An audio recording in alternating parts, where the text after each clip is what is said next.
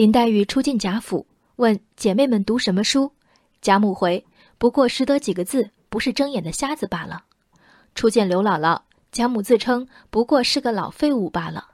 处处是语文课本里解读礼数和气度的考点，这门学问，刚刚的父母学反了。今天早晨，因午夜发微信被老师拉黑的家长再次发声。据名刚刚爸爸的男士表示。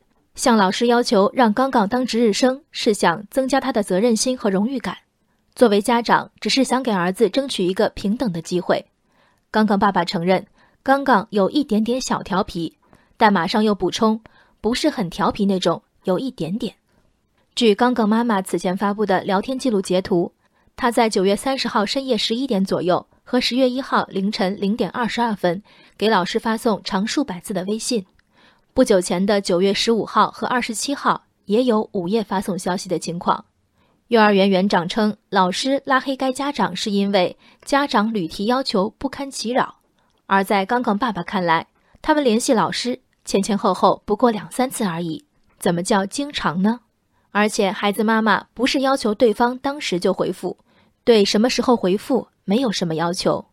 陈述事实时有意无意的自我保护。是我们与生俱来的本能，后天的社交启蒙里，让强势的争取听来柔和，让生硬的自我维护能为人接受，这是重要一课。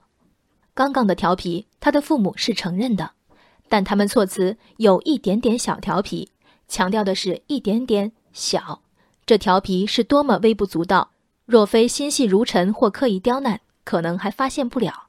而仅仅一个月的区间内，孩子妈妈至少有四天。在深夜或凌晨给老师发微信，这被称为前前后后不过两三次，并以没要求老师当时就回复为对老师的体谅。退一步，如此打着折说话是这家人的习惯吗？似乎也不是。刚刚妈妈给老师的数百字微信，是做值日生的要求，也是以甲方姿态对老师的工作指导。老师要善于发现孩子的优点，不能打击他的上进心。希望老师配合我鼓励孩子，客气是有的，全留给了自己。刚刚妈妈自述常在深夜收发工作微信，不觉得有什么问题。这句话之后，为什么相处一年多的幼儿园老师无法纠正刚刚越线的行为，变得容易理解？因为在影响更深远的家庭环境中，他只是一点点小调皮。深夜微信背后的基本礼节，儿童自我约束的必要性。对这些问题的基本认知，刚刚的家长和大多数人是有分歧的。孩子何辜？他充其量折射了父母的价值判断。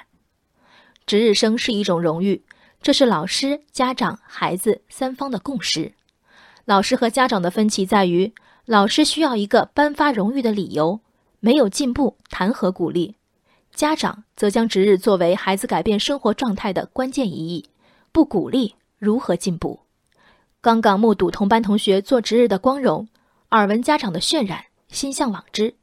他的日常行为却不见改观，因为他的父母坚信每个人都该有机会，他想要，所以必须得到，却从不告诉他，应当从不在教室跑闹、积极与老师互动做起，以微小的改观赢得这个机会。孩子的确应当有值日的宝贵体验，但家长咬定不公平，无视不够好。这样要来的值日与公平何干？这是对努力习得规则的孩子们的不公平。人生海海，见微知著。我是静文，往期静观音频，请下载中国广播 app 或搜索微信公众号“为我含情”。